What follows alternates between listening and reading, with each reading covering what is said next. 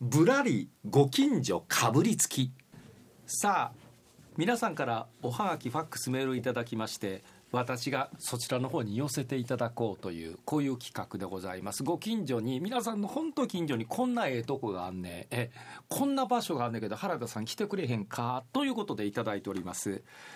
今日はね柏市奈良県です、はい、奈良県の柏市にお住まいの美智子さんからいただいたおはがきです。ありがとうございます今葛城山の麓で畑を借りて野菜作りをしている場所が自慢なんですと、えー、さらにすぐそばには農家レストランもできてテラスから眺める景色が大和三山から遠くは奈良の若草山まで見えてとってもいいところ一度来てもらえませんかっていうこういうお便りをいただいたんで早速、えー、奈良の柏に行ってまいりました、はい、えー、近鉄電車大阪線で五移動という駅があるんですがそこまでなんと車で迎えに来てくださいまして、はい、じゃあ畑に行きましょうと、えー、そこからね山麓線ってあるんですがちょうどね二条山葛城山の麓をずっと走る国道なんですが、はい、これがなかなかええ道なんですよ。若干高台を走ってましてね。えその道をずっと行って五世っていうところがあるんです。奈良の五世、うん、ええー、御所と書いて五世なんですが、はいはい、えー、ここで畑を持っていらっしゃって、えー、そこに連れて行ってもらいました。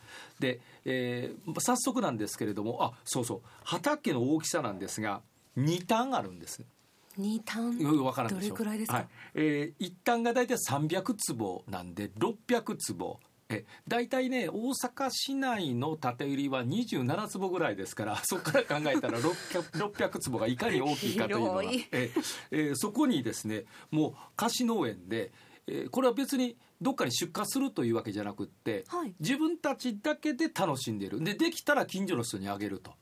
いうようなことをやっていらっしゃるという。自給自足用そうですそうです、ええ早速その美智子さんにお話を聞いてまいりました私のお隣にはですねその美智子さんがいらっしゃいます。よろしくお願いします。こちらこそよろしくお願いいたします、えー、いやしかしこの畑かなり大きいですね。どれぐらいあるんですか？これでね、えー、2単。2単。300坪が2つ。300坪が2つ。それぐらいの広さの畑にまあさまざまなものを植えていらっしゃるんですがこの畑を始められたのはいつ頃からなんですか？ここでここでは10年ぐらいかな。じゃああのご主人の方が喋りたいようなんでご主人の方に、えお話をお伺いして、よろしくお願いします。いや、こちらこそ。はい。こちらの方の畑で始められたのはいつ頃からなんですか？えっと、10年ぐらい前かな。何かきっかけはあったんですか？きっかけはね、玉ねぎをうちの近所に玉ねぎを干してたんですよ。で、玉ねぎってどないしてなんであんな干してるんかなと思って、その玉ねぎがしたくて畑やりだしたんですよ。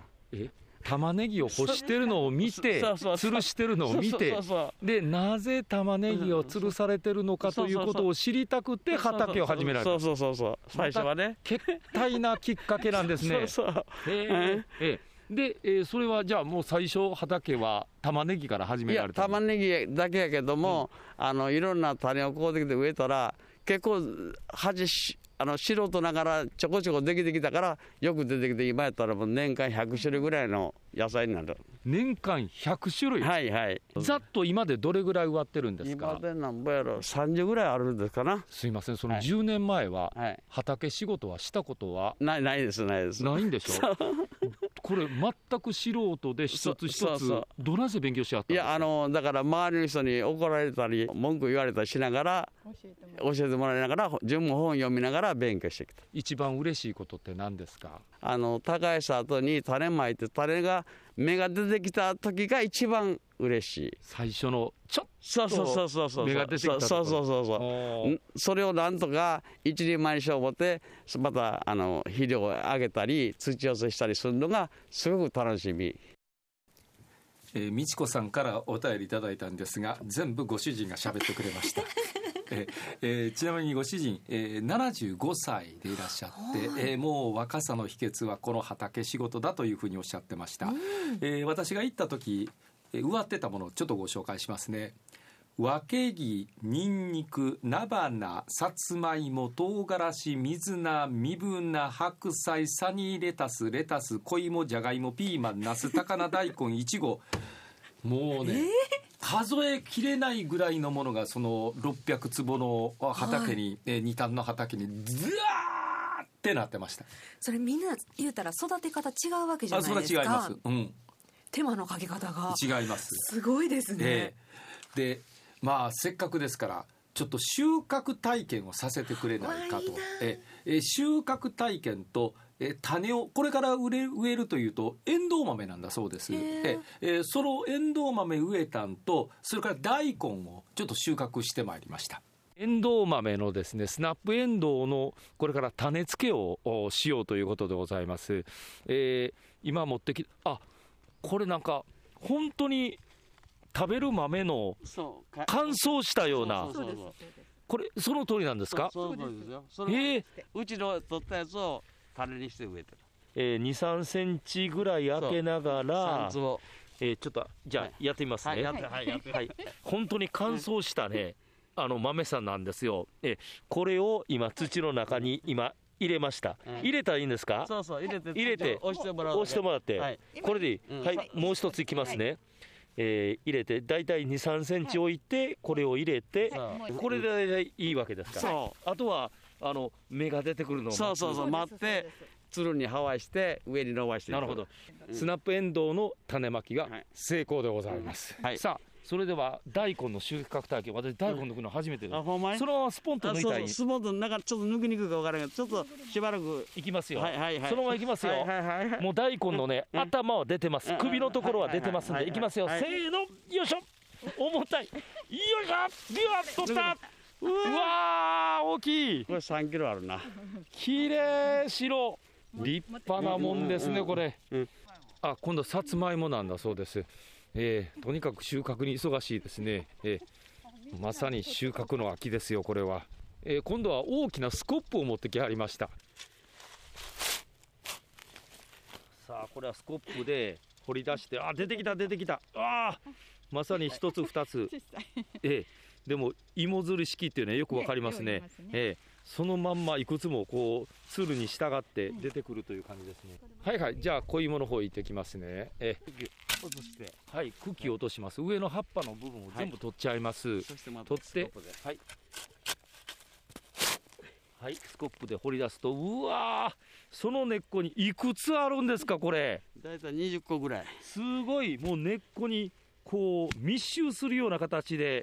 はい。で土を落としてあとひげ。取っていくと。ひげ取っていくと。ひげ取っていくとはいいう感じなんですね、はいさあその収穫してきたのをいただいてまいりました。今ここにあります。まだ土がついている小芋です。これ見てください。はい。いっぱい。うわ重っずっしり、えー、さつまいもの一番大きなやつ見てください。土ついてますが、はい、これ手で持つのもはい。大変なぐらい、えもう両手で持たなあかんぐらいの大きな。土のいい匂いする。土の匂いするでしょ。うえ、えー、それからこれがひょうたん、えー、南京。南京かぼちゃ。えそうですね、えー、それからあ白ネギ。ネギですね、え太いですー、ねむっちゃ太いんです、えーえー、こういうのをですねたくさん作っているというところでございまして、えこれ食べたら元気になりはいそう、ええーなんとテーブルの上が土だらけになっております。いい今香りしてます。はい畑の香りしてます、そうなんですよね。えうん。というようなことで、えー私もいよいよあ収穫収穫体験とかいろいろ、えー畑に行くということはなかなかないんで今ね。ねえいや、ワクワクしそう、はい。えーそしてこれあの美智子さんに教えてもらったんです。が本当にね、えーこちらの畑のすぐ横のところにむちゃくちゃおしゃれなレストランができてたんですよ。白い雲のいおりと書きまして白雲庵って言うんです。白雲庵、はい。えもう正面にねテラスですよ。えテラスあるいは、えー部屋の中の、えー大きな窓の向こうに大和三山を見ることができるんです、えー正面にうねび山そして耳なし山かぐ山と、えうん。でちょっと高台で見下ろすんですけれどもその向こうの方右左手の方にはね若草山が見えるんです。そしてその向こうに京都の山々まで見渡せるというそない高いところじゃないんですよ、はい。えちょっとした高台ですけど本当全体見渡せるという最高絶好のロケーションのレストランがすぐ横にあるんですよ、またこれおしゃれなレストランでテラスもあって外で食べることもできるということなんですが、えー料理長の岩上和也さんにお話を聞いてきましたえっと、自社農園のお野菜を使ったフレンチのコースが売りであの作らせていただいてまして地産地消というところにこだわったお料理であの頑張らせていただいてます。ということは野菜はもう自分とこでお作りになっていらっしゃる？はいあのほとんど自社農園のお野菜使わせていただいてましてあの季節にこうよって全然あのお野菜のあの顔が違ってくるのであの面白いコース作れてるかなとあの自負しております。なるほど、えーそれでえーフレンチのコースで出してくださるわけですか？はいフレンチのコースであのお出しさせていただいてましてランチディナーともにその形を取らせていただいてます。えーこのまず眺めがすごいですね。あそうですね。やっぱ毎日出勤してるんですけれども何度見てもこう飽きないというか。というようなええとこなんです、最寄り駅は近鉄の五世の駅でそこからタクシーで10分ぐらいえできてまだ半年ぐらいなんだそうです。ええすごい。であのまあフレンチですがランチは2750円からあるということで。はい、あのお安く、えディナーは8800円からということになるんですが、え割とあの美味しくいろんなもの食べさせてくれはるということでございます。景色もいいしああもう景色は最高でしたね。この辺りね桂木農園株式会社というところがその土地の有効利用を活用をやってはりまして、まあ後にはですねグラン、えーグランピングだとか、はいはいドッグランなんかを作る計画があって、はいいろいろ開発されていくみたいです。えーちなみにそれやってる会社がまあ奈良の方はお分かりだと思いますが家具の両家っていう会社がありまして、はいえーちなみに私とこの家の、えー食卓とソファーは両家で買ったんですが、えーそうなんです。えーえーそこがまあそこの会社がいろいろ開発してはるということなんだそうですね。まあどんな風になっていくのか非常に楽しみなところなんですがね。えーまあよかったらね、えーこの白雲庵白い雲のいおりと書いて白雲庵。一回行ってみてください。す。っごいええとこですから。検索しよう。えでしかも美味しいの食べさせてくれ。あそうせっかくですから、はい。取ってきたこれトマト食べてくださいよ。楕円形のトマト。はい。ちょっとかじってみてください。どうぞ。え。どう？甘い。甘いでしょ？はい。うん、びっくりしました今。うん、美味しいでしょ？